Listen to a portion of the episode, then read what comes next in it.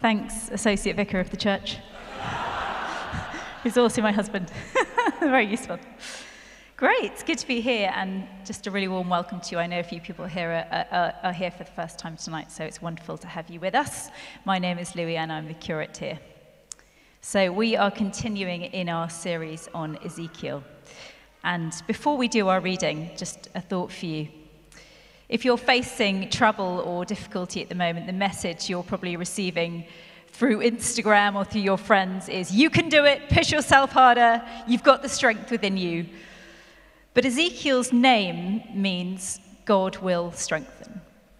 And maybe our passage tonight will cause us to question that cultural gospel of self actualization. So I'm going to read from Ezekiel 37, verses 1 through to 10. The hand of the Lord was on me, and he brought me out by the Spirit of the Lord and set me in the middle of a valley.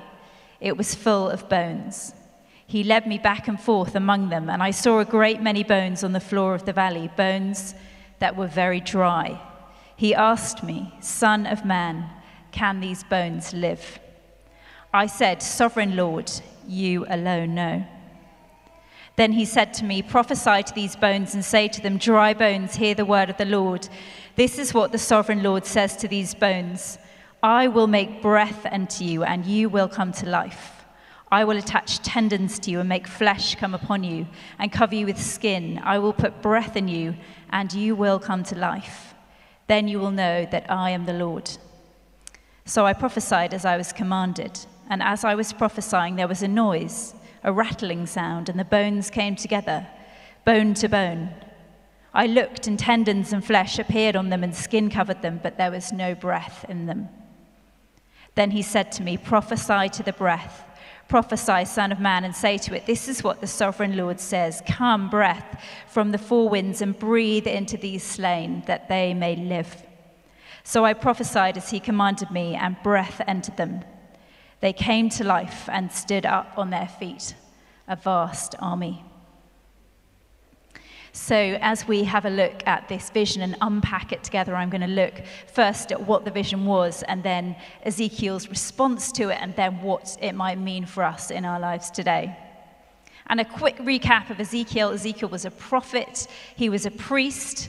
He, this was written down 500 years around there before uh, Jesus' time. And he was in exile with a remnant of the people of Israel, a remnant of the faithful few. He was there with them in a foreign land, and it was a really hopeless, bleak season for those people. And so, this vision that Ezekiel receives is a, is, is a picture of the hopelessness. If you like, it's a picture that encapsulates the emotional place that this people group were in. And I have to confess, as I, um, as I begin this this evening, that I have certainly romanticized this passage. I don't know about you, but it's probably um, the, the, passage from Ezekiel that I've most often heard preached on. And um, there's a book called Funny Bones. Does anyone know that? Um, Janet, yeah, I'm getting a few notes. Janet and Allan Ahlberg that I was read when I was little about these like little skeletons that come to life and dance around. It's really quite a fun book. Um, there's also a Christian song about bones coming together, like the hip bone connects to the knee bone and all that. Any nods? Anyone? Yeah, okay, some of you grew up that as well. Um, and you hear all this stuff, and it's kind of like, oh, this jolly song about bones, and it's something like a sort of Americanized Halloweeny thing for five year olds. But actually, this is really quite a foul and disturbing vision. If God gave me this vision, I would really be quite horrified and shocked. It's really a picture of, uh, it's like a mass human grave that he's been made by the Lord to look at and to imagine himself walking around in. There's the presence of death, the sound of bones crunching under his feet. And uh, as I thought about this some more, I looked up uh, this vision in, in art and I wanted to see how artists have represented it. And so hopefully, we're going to have a slide with um, a picture which was, yeah, here we go. This is by Gustave uh, Doré, who's a 19th century French um, engraver. And um, I think this gives us something of a flavor of how dark and bleak this picture was. It's obviously in monochrome, which, um, because of the engraving, but I think that helps us to understand just the bleakness here. This is a gory image, and it is akin to the aftermath of war. And as a priest, uh, Ezekiel wouldn't have been allowed to touch a dead corpse, and part of his body, part of his work, sorry, would have been to ensure a proper burial of the dead and to make sure that um, those who had died and their families were shown respect by the way that their um, burial was conducted. And so for him, this would have been very, very distasteful to be shown this sort of image by God. And so, what do we know about these bones? We know from verse 2 that there are lots of them. It says there were very many, and we know that they were very dry. So, these are the bones of people who are not freshly dead, they've been dead for a long time. And as people who haven't been buried properly, for Ezekiel, that would have given him the message that these are people who've died under a curse. So, we can uh, thank you for showing that. We can take that down. So, what all that means is that this is a picture of total death, of total despair. All hope is lost. Verse 11 says, These are the bones of the people of Israel. They say, Our bones are dried up and our hope is gone. We are cut off. And I don't know about you, but all this, chat about desiccated dry bones might feel kind of a bit strange, a bit alien, not necessarily feeling hugely relevant uh, to your life today. But actually, I think we are in a global and a cultural moment where this vision is more relevant than ever. We've got a war going on in Europe. The plight of oppressed Ukrainians is all over our news feeds every day. We're listening, on, aren't we, on the news to this talk about increased costs of living. We're in a very unsteady post pandemic season. And many of us here will be feeling hopeless, maybe for some of those reasons, but maybe for all sorts of other personal reasons too. So, how did Ezekiel respond when God showed him this? In verse 3, God asked him this really interesting little question. He says, Can these dry bones live? He's asking Ezekiel, Can these dead bones come back to life? And Ezekiel says, Sovereign Lord, you alone know. When we feel without hope, when we're um, in pain or debt or depression, sickness, facing grief, it can be so hard to communicate with God. I don't know about you, but for me, when I'm, when I'm in a really dark season, that's the time when often actually I just want to kind of shut down my prayer life because I can't really put the fact that God is good and exists and what is going on or how I feel together. And so there's this kind of like, oh, I'm stuck. I, I just don't know how to communicate with you right now. So it can be hard to bring our hopelessness before the Lord. But when God asks Ezekiel that, he doesn't say with this, he doesn't give a sort of glib, oh, yes, God, of course the bones can live. If you say so, all things are possible in you, then of course the bones will spring back to life.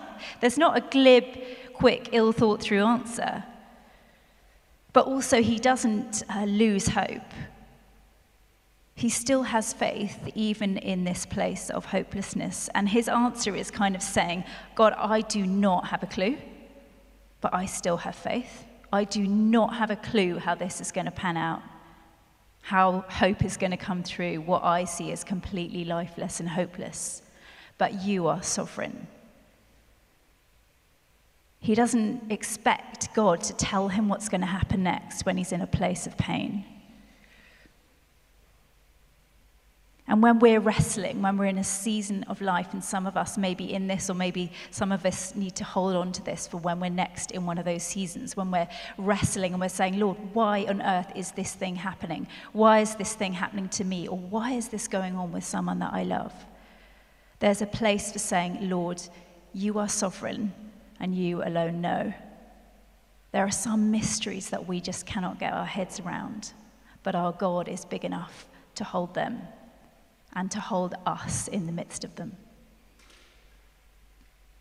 So, why can Ezekiel have this deep trust even in this place of suffering and even in the face of death?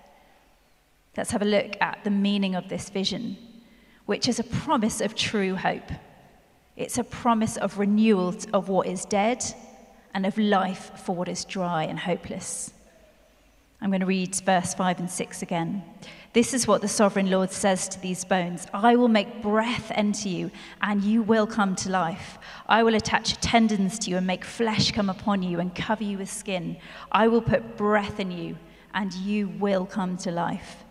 Then you'll know that I am the Lord. And the key word in there is this Hebrew word breath, which in Hebrew is ruach. And that can be translated in two different ways. In the Hebrew, it can be translated as wind or as spirit. So if you think about that passage again and we translate it as spirit, think about, as I read this to you again with the word spirit in the place of breath, think about the New Testament and the link that we've got here, which is just remarkably clear. I will make my spirit enter you, and you will come to life. I will attach tendons to you and make flesh come upon you, and cover you with skin. I will put my spirit in you, and you will come to life. That's our promise. That's the New Testament promise that we can live by. That promise of the life giving spirit is for you and for me, and that's God's intention for the whole of humanity right from the beginning. And we get this beautiful little clue in Genesis to that. So when God in uh, Genesis 2 7 creates Adam, he breathes into Adam the breath of life. And that's that same word, ruach. The breath is what brings humanity to life. The spirit is what brings humanity to life right from the start of creation. And then we get a reflection of that right at the end um, of, of the Bible, towards the end, at the end of John's Gospel, when Jesus uh, reappears after the resurrection to Mary and to the first disciples. And it says that he breathes on them. That's one of the first things he does after the resurrection is breathe on them and they receive the Spirit. So it's one of those beautiful little thematic strands that runs across the whole narrative of Scripture. Our God is always a God whose character is to breathe spirit filled life on his people. So then, if we read on in verses 7 to 9, Ezekiel prophesies, it says, as he was commanded, he speaks as he was asked to. And there's this crazy rattling sound, and there's a sort of clattering noise and the bones begin to move, and then they regrow tendons and flesh. I think this is really quite eerie. I mean, you imagine all these dry bones, and then they suddenly regrow flesh and hair and teeth and skin. And basically, you're surrounded with a whole bunch of corpses that have regrown stuff on them, but they're still dead. I mean, I would find that utterly terrifying. But that's what he sees. And then it says that those, uh, those are filled with the true breath of God and they actually come to life. And they become this vast army filled by the Spirit. They're no, lo- no longer corpses, but they are living, breathing beings. And I want to show another piece of art. This one um, yeah, this one a little bit more um, contemporary. This is by Bridget Riley. And um, if you've been to the National Gallery, you might well have seen this. This is like um, in the National Gallery where you kind of come into the cafe and the shop area. And it's called Messengers. And if you hate contemporary art, you'll hate this. I find this really fascinating. Just take a moment to um, to look at the dot. So it's the dots. The rest of it is not the artwork. That's the kind of room. I don't know if that comes across on the photo, but just look at the um, dots for me for a moment. Do you see anything happening? Anyone? What do you see? You see arrows. Anyone else? So what happens if you if maybe this doesn't work on this side because it's better in the real real life? It's obviously better. But if you look at the dots, like your eyes see little reflection of the other dots, and that's because of the way that she's used the geometric pattern in that. And so it's like the dots multiply, hence the word messengers. And in the National Gallery, you will know there are lots and lots of paintings of angels, um, which is thought to be her inspiration behind the ideas of messengers. But for me, that speaks so much of the call of the resurrection and the implication of the resurrection for us. That we are called to be messengers of this incredible truth that God has revealed and is revealing to us. That we're called to be a vast army and not an army uh, with human strength or weaponry or power, but we are an army of weakness We are an army not operating in our own strength, but we are an army of the Spirit of God, an army of spirit filled, renewed, revived people, inviting others to discover new life. I've been reading um, a book by the BBC journalist Emily Maitlis, which is totally fascinating, and she tells all these anecdotes of lots of the interviews that you will no doubt have um, watched and heard her doing. Um, all sorts of different people. Each chapter is a different person, and there's like Simon Cowell and the Dalai Lama, and you get this inside insight into her, her world and her conversations. And one of the most fascinating chapters in the, that book is an interview that she does with Donald Trump. And it's a while before he became president and he was over in Scotland. And um, she's just talking to him and she's trying to work out him as a person like, who is this man? What's he all about? And she listens to these really quite um, aggrandized claims that he makes. And, and it's like she's slowly beginning to realize that there's a kind of element of doubt in her mind about some of the things that he tells her. But um, he, tells her, he tells them with such force and conviction that she finds herself believing what he's saying. And um, she says his art form is in the power of positive thinking to make things true by saying them. Would America become great again under his political leadership? Well, of course it would. It's a fake, falsified hope that she sees when she listens to him. And what this vision in Ezekiel 37 gives us is, if you like, the complete opposite of that. This vision holds a promise for us that we, as God's people, can live with true hope hope of strength in the face of despair, hope of new spirit breathed life. Christians are not just optimists.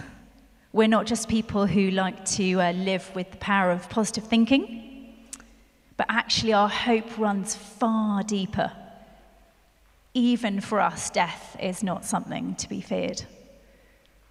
Pope Francis said, Hope is the virtue of a heart that doesn't lock itself into darkness, that doesn't dwell on the past, but is able to see a tomorrow. True hope is able to see a tomorrow, and it's a tomorrow in and with Jesus. It might be a messy tomorrow, imperfect, a journeying tomorrow, but true hope trusts that there is a tomorrow, whatever we're facing, and that the love of Jesus will be wrapped around you right through it.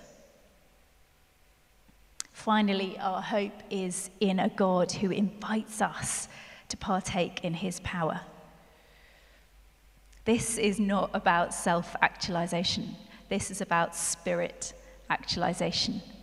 It's the power of God's Spirit that even enables Ezekiel to see that vision in the first place. Without the Spirit of the Lord, he would never have seen what God gave him to see. One of my favorite theologians is called Evelyn Underhill, and she writes this Supernatural power is still the inheritance of every Christian, and our idea of Christianity is distorted and incomplete unless we rely on it.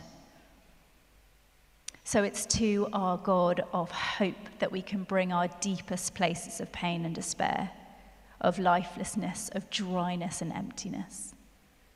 Maybe your valley of dry bones is a marriage that's drained of life. Maybe it's a work situation that looks completely hopeless. Maybe it's a career trajectory that is feeling purposeless. Maybe it's seeing those news feeds that offer us nothing but a loss of hope in the goodness of humanity. Or perhaps you're mourning somebody that you loved and who brought light into your world. But God's light is brighter. He longs to breathe new life on each one of us today. We can come to Him today, perhaps uncertain in the fortune of our broken bodies or our blinded worlds but we can bring him those dry areas of our lives and hearts. And we can be certain of a true hope in the God of resurrection life, who will restore us and renew us fully in the power of the Spirit. Amen.